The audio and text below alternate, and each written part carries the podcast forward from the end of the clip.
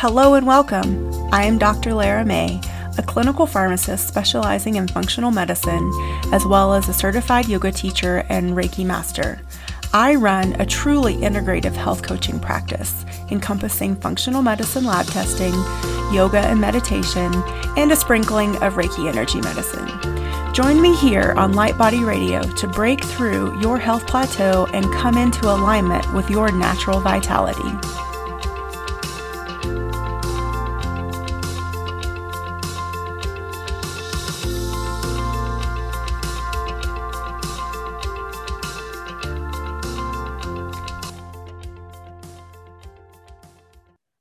Welcome to another episode of Light Body Radio. I am your host, Dr. Lara May. And today I have with me a special guest, Dr. Melissa McDonald, or Dr. Mac, as she likes to be called. And she is a specialist in uh, sports chiropractic medicine. And she has spent two years of specialty training in human performance. And she focused her research on clinical skills of specific testing and treatment protocols Additionally, Dr. Mac served as the team clinician for the Minnesota Vixens, a professional women's fo- football team, which I think is super cool. And um, they won their conference championships in 2018. Dr. Mac is the chief medical officer for River City Rhythms, a drum corps international marching band, the team chiropractor for uh, Minnesota. Is it MN Roller Derby? Yes, she's shaking her head at me. Yes. and the teen chiropractor for Minnesota Pride. Dr. Mac has achieved both international and national certification as a chiropractic sport provider. She is a speaker on sport chiropractic issues in the United States as well as abroad. And she is the host of Mac Performance Podcast, a health and wellness podcast that will whiplash you into health, which I love that. Welcome, welcome. Oh, thank you for having me. I'm excited to be here.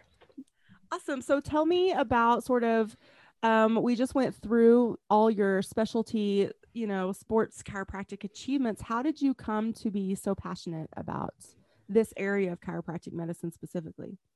So, while I was a student, actually, I decided to become an EMT to help get some extra money in. There's a lot of per diem work within that realm. And one of the easiest things to do is work on sidelines.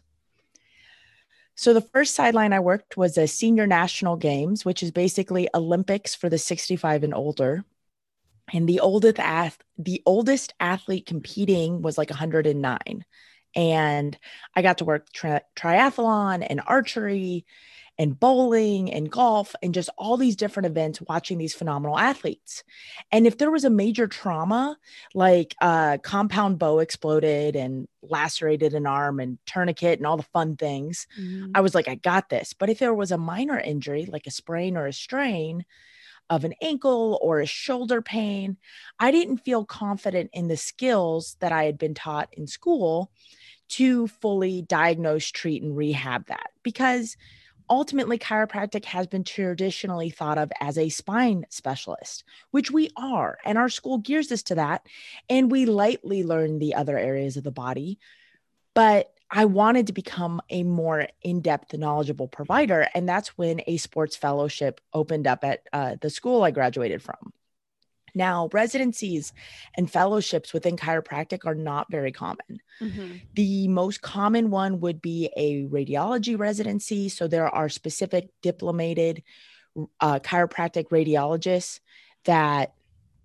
all they do is read x-rays read mris read cts for chiropractors because although they read them from the medical perspective they do add indications should this person be adjusted or not based on their clinical presentation mm-hmm. and gives a little chiropractic spin to it. There's also diplomates in pediatrics and geriatrics and internal medicine and they're just not as common. Probably the two most common are the radiology and the sports. And once I got into that fellowship and I really started looking at understanding rehabilitation, working with my athletes, and fully going into the joint by joint of what's going on in the body, it really changed my clinical practice. what how so what is an ethical chiropractor and how would one find a specifically ethical chiropractor because there are a wide variety of practitioners out there and even in my own personal realm i am a huge fan of chiropractic adjustments and modalities when it comes to my own health and healing but i've definitely had some really great ones and some not so great ones so um, give us a little um, you know insight on that so, an ethical chiropractor is a term that I've coined when it comes to what do I feel, what is a patient centered chiropractor when they're really focused on getting you better and getting you out the door faster. And big things that I, the research has found and evidence has supported is that really chiropractic really great for musculoskeletal conditions so if someone's claiming to treat autism or claiming to be able to work outside the musculoskeletal condition, I get and only uses chiropractic care, I get really, really concerned. The other thing is, is that for a musculoskeletal condition, combined with a home rehab program, it should only take eight to 12 visits to resolve. So if they're selling you 20, 30, 60 visit treatment plans up front, I have major concerns with is that what's best for your body? Because that's not been supported and needed when it comes to traditional uh, research. And there are some techniques that are like, look, I have the research. And then it's like, look, I have the research that says your research was done badly. So what what's going on here guys and the other thing that's a big clue to me is x-rays you do not need an x-ray to see a chiropractor but it's a really easy way for a chiropractor to scare you into a large treatment plan because most individuals don't know how to read an x-ray and just have to take what is being said as face value. And there are things that we say as providers that become nocebos. Nocebos are the opposite of a placebo, where a placebo makes you feel better, a nocebo makes it worse.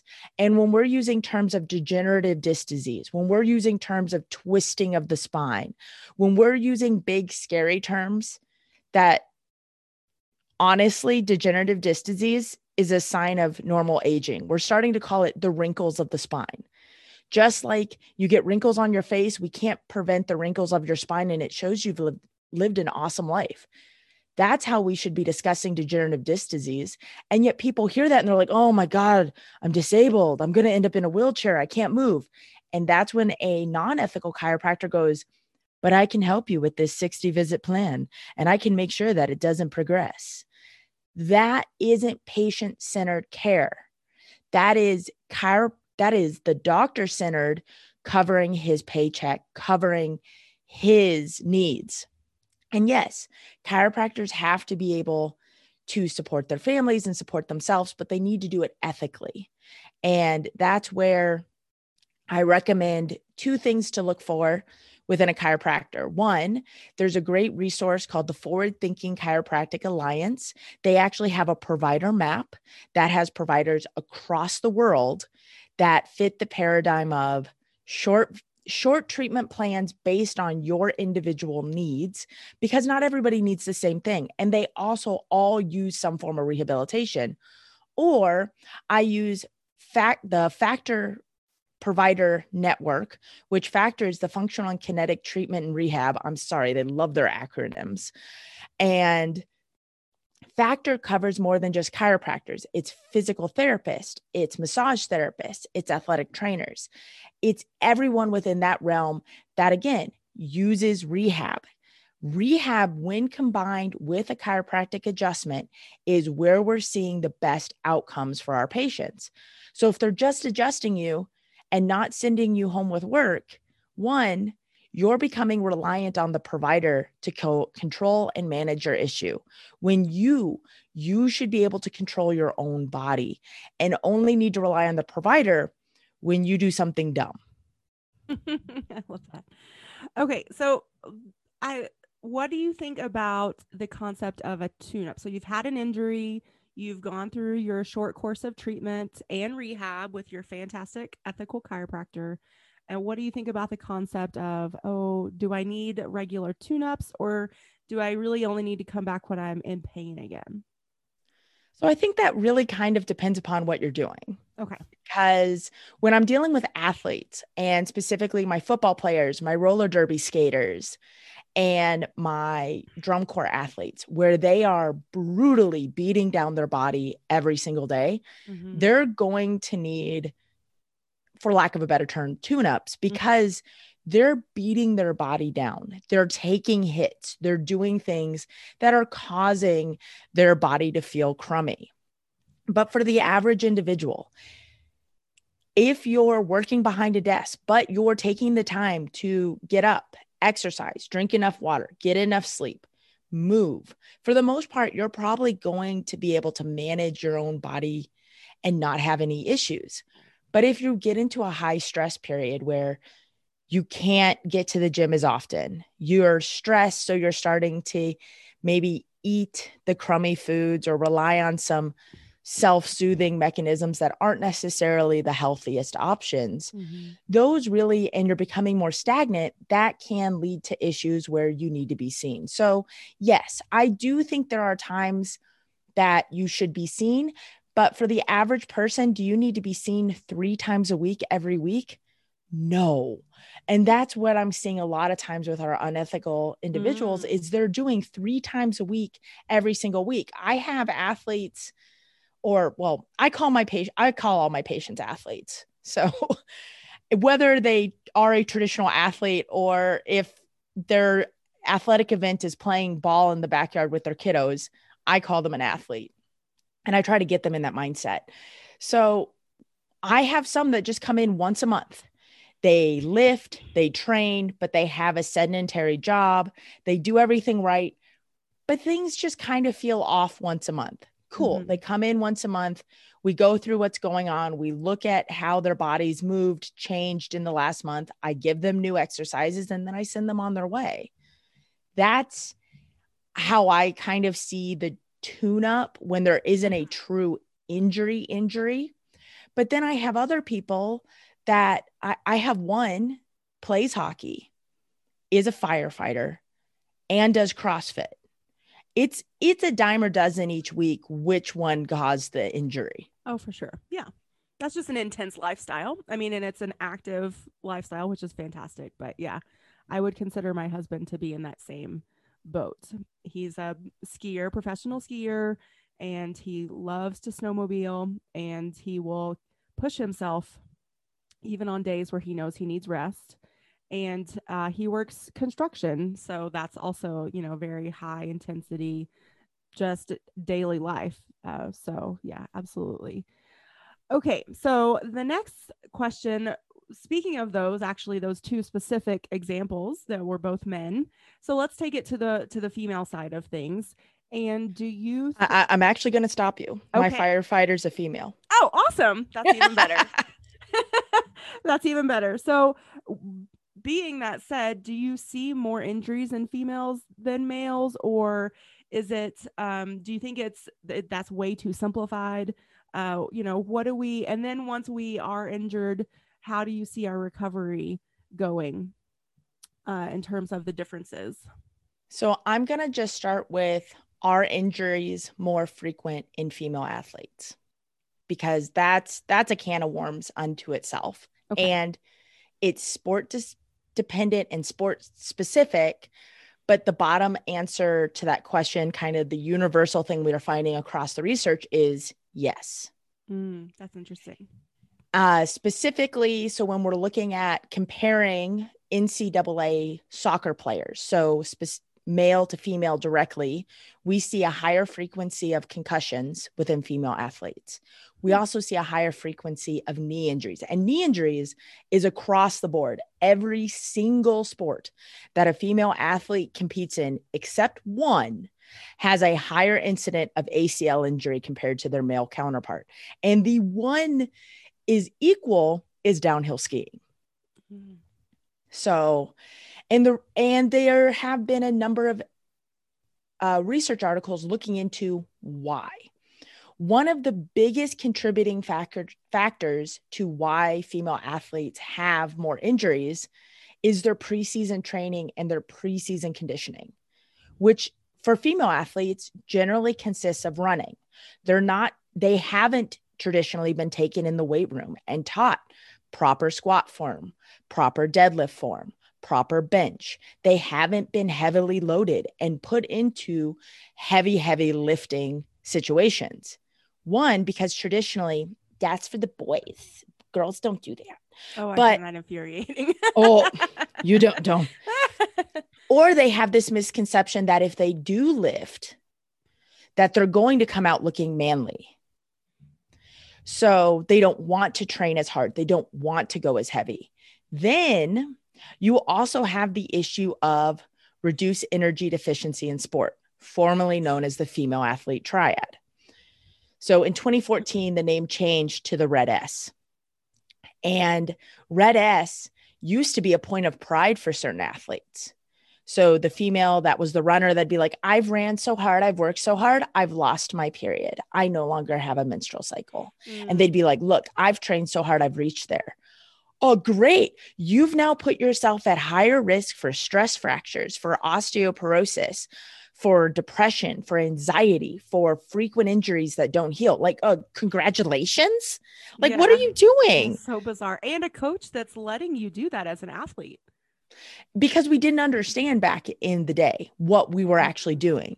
So it became a point of pride for athletes that have achieved this leanness. And it's like, uh, no, bad, bad athlete. It is. Now, other things that have contributed specifically to the knee injuries, they've also looked at hormones. When we look at male athletes, their hormonal hormone cycle daily.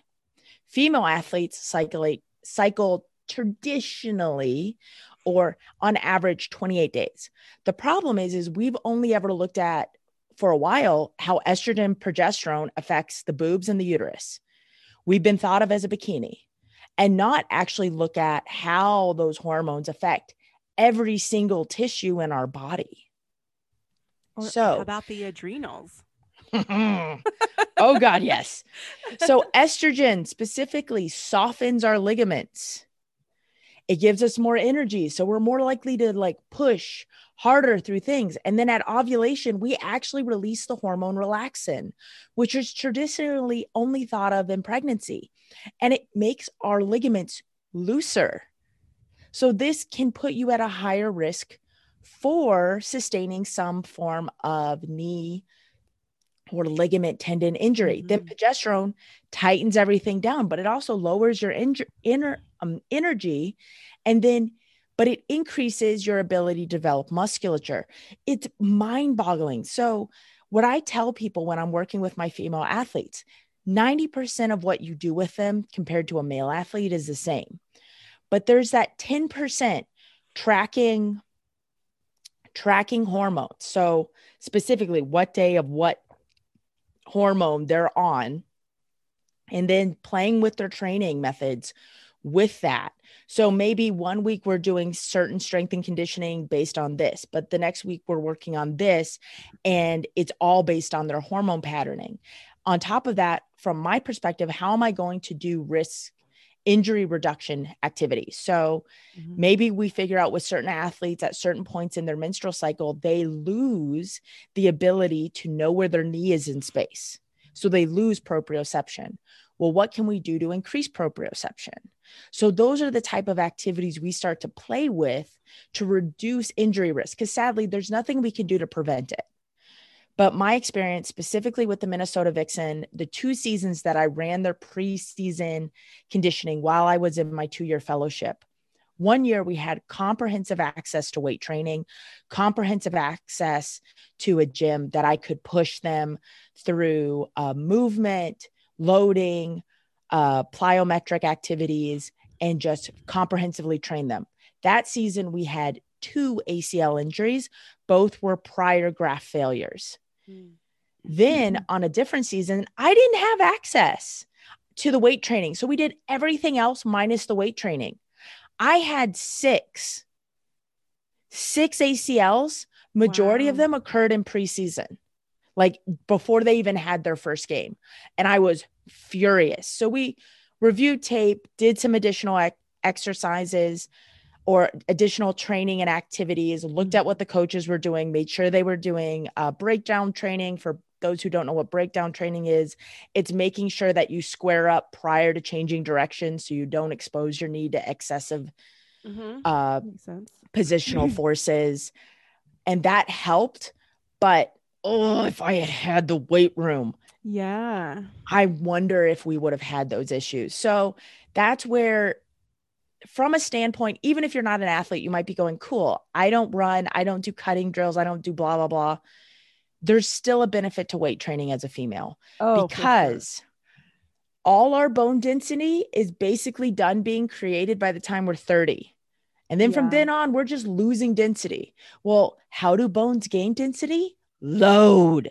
How do yeah. we get the best load? Weight training. Yes, yes, yes. I am. This is one of the things I'm passionate and vocal about too. And I, I did grow up as an athlete. I grew up as a swimmer and I was an NCAA double NCAA athlete um, for my first year in college until the balance between the academics and the sports got to be too much. But yeah, it's amazing to me. I feel like I was lucky in that later on in high school, I was exposed to the weight room, which I do feel lucky about. And then it continued within the NCAA realm but you're right there there is a lot of like okay females train this way males train this way and there is a difference like we just talked about but i think also too like i feel and it's evolving and that's great but coaches i think really need to take more responsibility for their athletes. And you know they you know it's being an athlete tunes you into your body just by nature of what you're doing.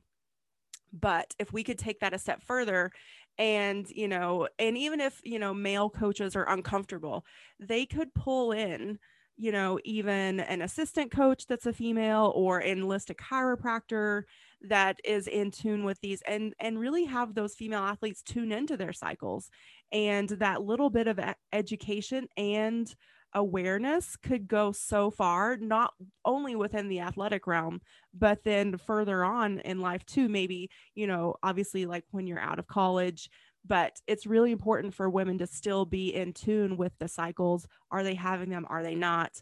You know, maybe they're not later on in life because they're on hormone replacement therapy, which can be both good and bad depending on how you're approaching it and what you're doing with it. So, yeah, I love that. And for sure, especially later on in life, I don't think there's a time when a woman shouldn't be weightlifting. And it doesn't have to be crazy balls to the wall. It doesn't have to be CrossFit, you know, because there I love CrossFit, but I do feel like again there's extremes. you know, and so I there's I think that there's just so much more education we can do as whether or not we're the practitioner that's also an athlete and or we're just trying to prevent osteoporosis in our female patients and um, and clients. Oh i mean you bring up a huge gap in the resources to our female athletes which is there are very few female coaches. True. Yes. Yes.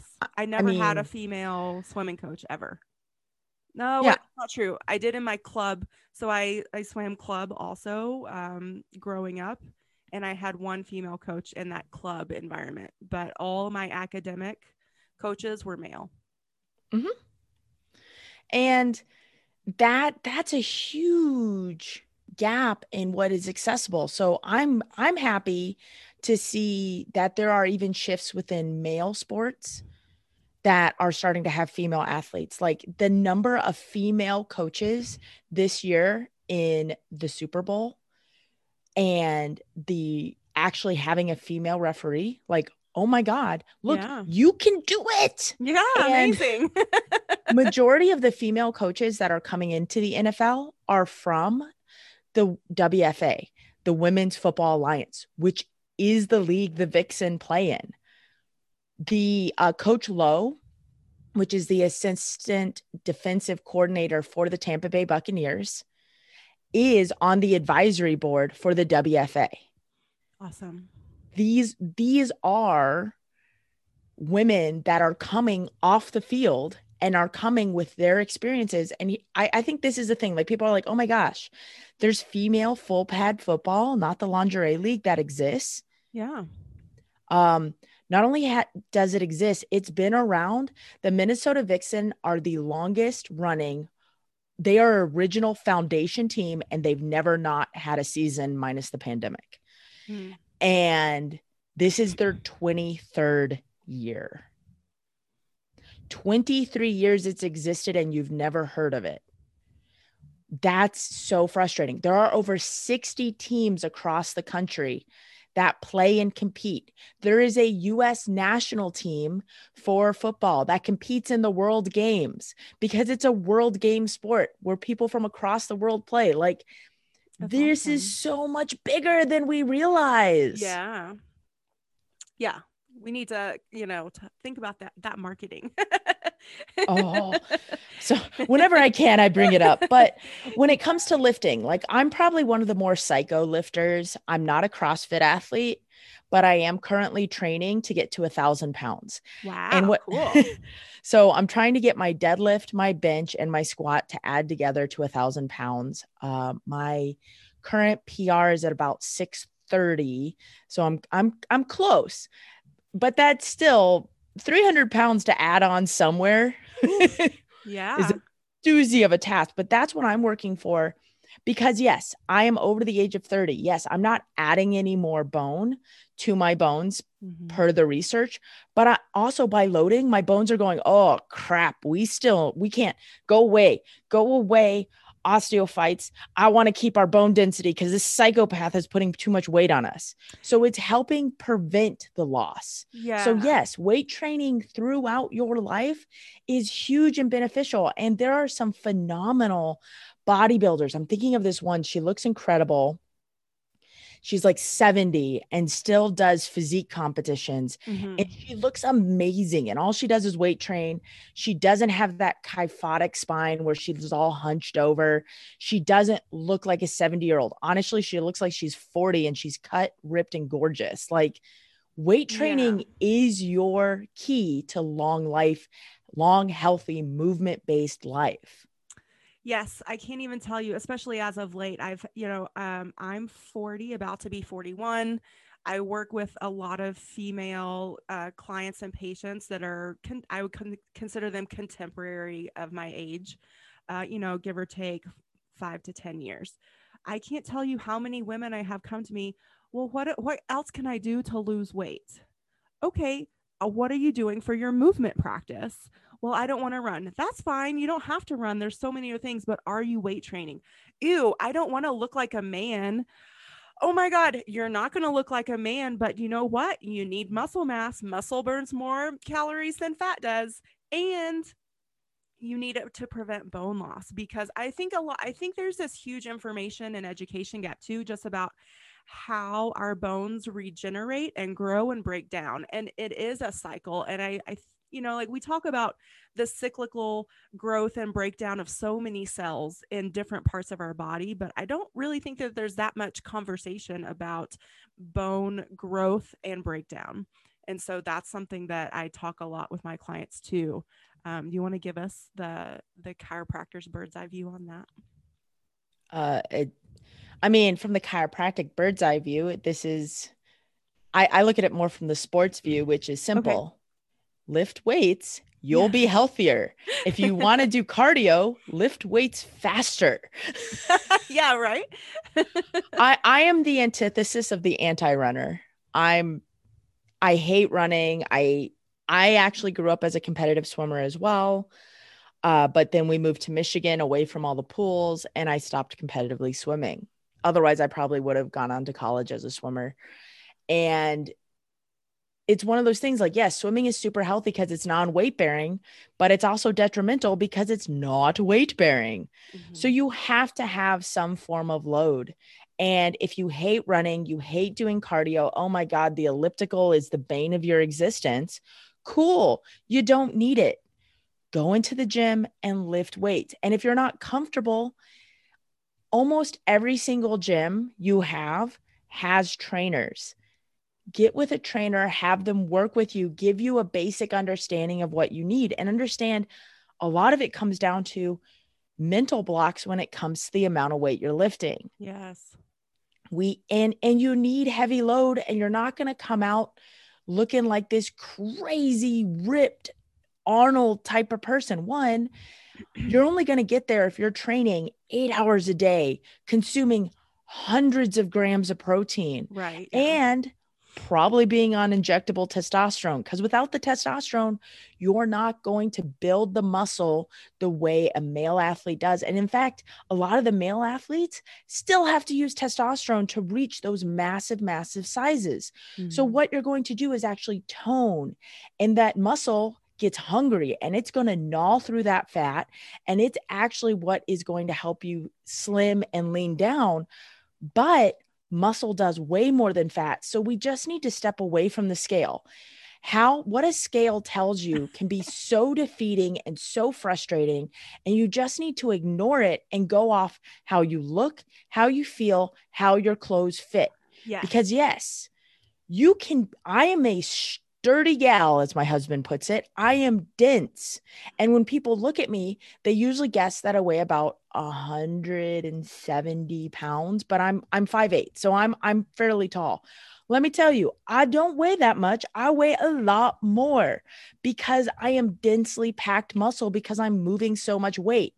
And so when I get on the scale, I'm like, oh my God, oh, this oh, yeah. is awful. Oh yeah. One of my clients and, was like, I hate this number on the scale. I'm like, well, then stop weighing yourself.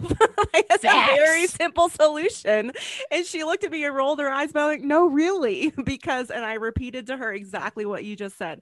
How you feel, you know, how your clothes fit, all those things. Yes.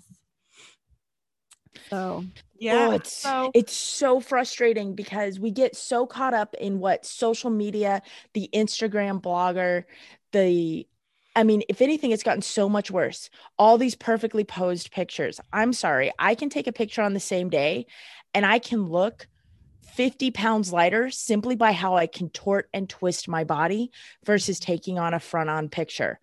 They're all posed, lighted, and mysteriously edited to make themselves look a certain way.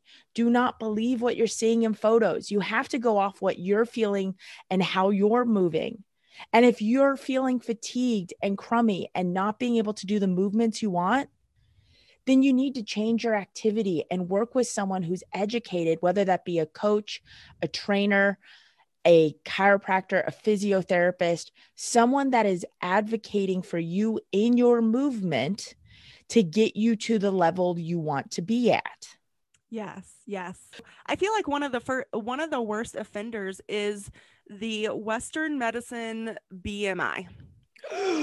and with you just going into the direction of your muscle mass and what people would think that you weigh versus what you actually weigh i can i totally relate again being a lifelong female athlete thank God I have more muscle mass than the average female. But also, when I go to the doctor, the one of the first things they want to tell me is maybe you should think about losing weight. Oh. I'm sorry, my jean size is between a four to a six. And just because I weigh like 160 pounds, I'm only five four. So my BMI is skewed, but I have a fair amount of muscle mass. And yeah, I mean, there's I could probably lose a little bit more body percentage of fat, but um, you know, I mean, would it be healthy? Would exactly. it be healthy for you to lose that body exactly. fat because you need the fat for hormones and to feed your sorry um mm, no no yeah go you're, Pre- you're go- oh here we go buckle up listeners BMI is garbage it Thank was you. never to be designed to be utilized on humans it was a mathematician creating a theoretical system to calculate body mass, but it was never actually to be implemented on humans because there are such extremes within human performance. So most athletes that have like 2 to 3 body fat percentage that are sheared down so when you see like those physique athletes their BMI puts them in an obese category too because they're so dense. But if they lost any weight, they would die. Like my BMI puts me at an obese category one. I think my BMI is like 32. oh, oh, the horror. Yeah. Okay, cool. I don't have blood pressure issues. I don't have cholesterol issues. I don't have diabetes. I don't have any of the things. And oh, you see that deadlift bar that's 250 pounds? I'm going to pick it up and throw it at you. Like, you have to take into account what you're doing. And yes, the health insurance health insurance companies have latched onto the BMI to determine what your risk is for your future expenses, meaning it wasn't even based off a medical choice, it was based off of money. Mm-hmm. BMI should make you ragingly mad because it's going to determine your premiums. Mm-hmm. So if you have a higher BMI, whether you are or aren't healthy, they're going to rack your premiums up because you've been determined high risk. BMI is garbage. Yes. Yes. Sorry. No, don't apologize. These are the important conversations that need to be had more. And especially, you know, you and I are both trained in a Western medicine, quote unquote, model. Uh, me as a pharmacist, you as a chiropractor. But I think it's so imperative that as we grow as practitioners that we also bring that knowledge to the forefront and to our patients and our clients and to our other healthcare practitioners because it is important information and school is important but it shouldn't be considered gospel no, school. I love I loved going to school. I'm actually now an adjunct faculty member at the school I graduated from. And here's what here's the problem with healthcare that I think patients don't fully understand or the general population doesn't understand. And that is we're continually doing research. We are looking into and trying to find best practices. And a lot of times, what we were doing 10 years ago has been proven to not be the best practice that we're practicing now. And that's so uncomfortable for patients to realize, oh, what I had done 10 years ago, you're no longer doing. So was it wrong? Well, if you had it done today, yes, it would be wrong. What they did back then is was the best information they had. Medicine is always evolving. And I think one of the areas that has the most, there are two areas that I find have the most confusion on them. One, concussion science and research. Holy crap we have put a lot of resources into understanding that little booger and the problem is is we still don't have a gold standard of diagnosis meaning you we cannot diagnose from an MRI, a CT, we're basing it off of symptoms still and having to rule out rule out the other big scary things. And the other thing is is like so when I was in high school, you weren't immediately play pulled from play from being hit. You were told you weren't allowed to sleep and you were returned to school the next day. Now, we pull you if we even kind of think you hit your head. You are told to immediately sleep as much as possible because that's how your brain heals. And then we put you on a return to play, return to learn, return to work, whatever best applies to you to get you back to the activities you want. And now we're actually starting to introduce activity almost on day one of recovery because we're finding that getting you back to some form of movement, whether that's simply riding a bike, going for a walk, helps you heal faster as long as we look at your symptoms and your symptoms aren't getting worse. Now, the other one that's hugely confusing is what we're now calling tendinopathies, formerly known as tendonitis. We've done oodles of research that show that it's not actually an inflammatory process affecting the tendons, which is why we need to call them tendinopathies. And tendinopathies respond to movement and weight bearing. So resting and icing make it worse. But if you if you're so stuck in calling it a tendonitis, which Dr. Google was what you're going to get, when someone tells you to move and load, you're going to be like, whoa, that's going to make it worse. But no, it's all about optimally loading the injury appropriately under supervision that gets you better faster and gets you back to your activities. Like, we're learning so much and it's turning over so fast that as a general population provider, it's impossible to keep up with. And even in the medical realm, unless you dedicate time to it each week, you're behind and you're making bad recommendations. Yeah, I think, you know, I think that's why specialists are so important, but also that we come together and we talk about these things. And and so uh, as a consumer and as a patient and as a, um, a a person that is looking for that provider, I would encourage all of you out there. And even if you're a healthcare provider looking for another provider to help you along your healing path, find someone that you resonate with and that you do see improvement with. If you don't, or yeah, if you're not feeling better and if you're not seeing the change that you want, then you know, ask questions, be involved, be an advocate, but don't be afraid to to move on. and and I will say that one there is one issue within chiropractic is that anybody can call themselves a sports chiropractor without having had to go through the training or certification process. Mm. So if you want to work with a true sports chiropractor, you need to see some letters after the name. Yeah. Mainly ICSE.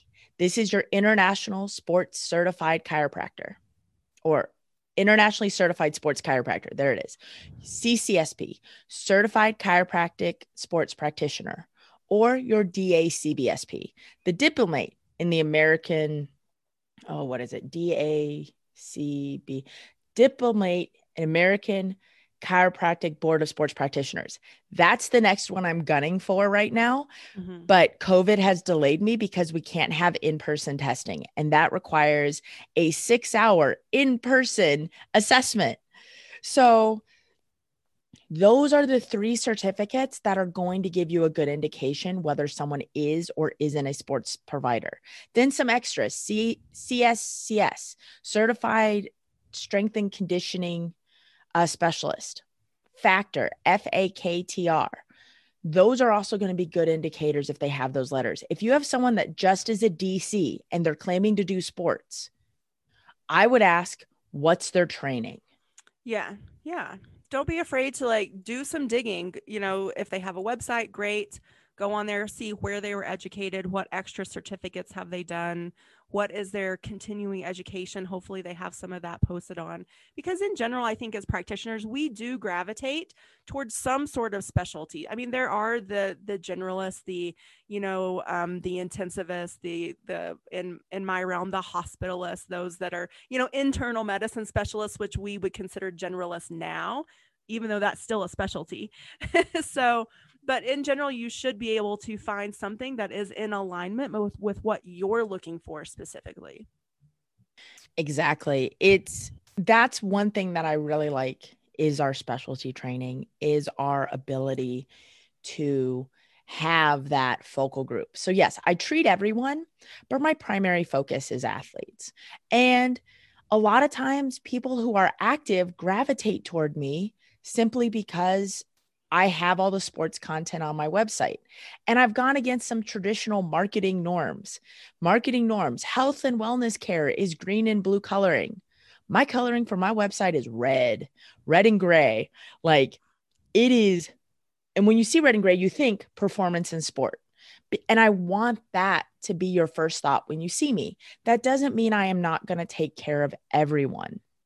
It is going to mean that if you come into me and you're a beer league hockey player, I'm going to focus in on making sure you can stay on the ice with whatever activity you want. And in Minnesota, I get a lot of beer league hockey players. That's awesome. All right. So, what else? We're coming to the end of our time. Have we not talked about something that you really want to bring light and attention to? Oh, no, I don't think so. We've covered like all my favorite things to talk about like finding the right chiropractor because I just there are so many chiropractors out there. There are there's almost one on every corner at this point in time. They're just everywhere. The issue is is not all of them has taken the time to be mm-hmm. patient centered and patient advocating. And I just want people to know how to spot who's going to take care of their family best, who's going to do what is best for them. And then from the female perspective, getting into the gym, it can be intimidating because a lot of times when you go into the weight section, there are only males there. And frankly, males in the gym are horrifically rude and awful, which, oh man, My favorite thing is to make sure that any of the males around me, I'm lifting heavier than them. that brings me a lot of joy. But it it's one of those things that can be very intimidating and the best way to get over it, find a friend and go lift with them. Find someone that is able to support you. You both can go into that area together and you guys can stand up for each other and get the work done. And ask for help. There are some phenomenal female personal trainers out there, whether you do it digitally online or meet with them in person, that can help you learn the skills to be a successful weightlifter and be able to move the weights to keep yourself healthy so that you feel supported.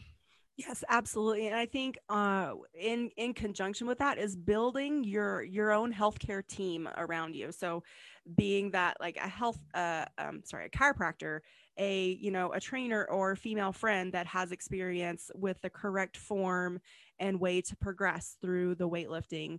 Um, you know, uh, maybe a health coach or functional medicine practitioner or some sort of um, you know, acupuncture, or something like that, so that you're getting the full full circle of full support. So, I completely yeah. agree. A lot of us are fine assembling a team for our finances. So we have our financial advisor, we have our accountant, we have our baking specialist, we have our people managing our money. There's no reason why we can't have a management team to control our health. And honestly, at this point in time, that's what we need. So, yes, you need your team and you, they all need to be on the same page and willing to communicate, which is why when I'm working with patients, I have a list of providers I'm comfortable sending them in my area because I know I can call them up and we can chit chat so that I fully know what they're doing to you. And I'm not relying on you to communicate it because bless your hearts, you always miss something really important or you take something really wrong. But I can communicate with them to fully have a full picture of what's going on with your health to help kind of steer and guide and make sure my care is also complementing what you need. Yes, absolutely. Yeah, I don't really uh, my new view on this is that I don't really see a lot of competition. I just see opportunity to build build bridges, help our communities and the public just be healthier. And yes. yeah, we're not going to get there unless we all work together for the benefit of our patients. Exactly. There is no one provider that can do it all. Oh, and if they're not. Yeah. if they're claiming to do it all, that should be a big red flag that they're more concerned with themselves than for you as a patient. Yeah. Or client or yeah. athlete. Yeah, and there's still a role for that that classic, you know, PCP, MD, you know, there's absolutely that role there, but they shouldn't be the end all and be all to your healthcare. So I just want to put that out there that I still love you, Western medicine MDs. I have one myself that I love dearly and I appreciate, but I definitely have a team of different providers that I rely on. And I encourage my my patients and my clients to do the same. Oh, I completely agree. One of the I love my MDs. They are phenomenal when you are sick. They are phenomenal at taking care of those uh, chronic high blood pressure, diabetic issues. The issue is, is their training is not necessarily geared towards musculoskeletal conditions. They're geared towards referring for those. So that's where you need your musculoskeletal, your body care team. That's your chiropractors, that's your physios, that's your massage therapists, that's your acupuncturists.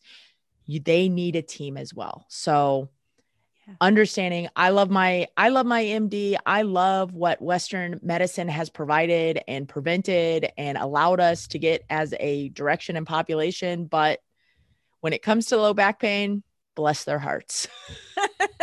Yes.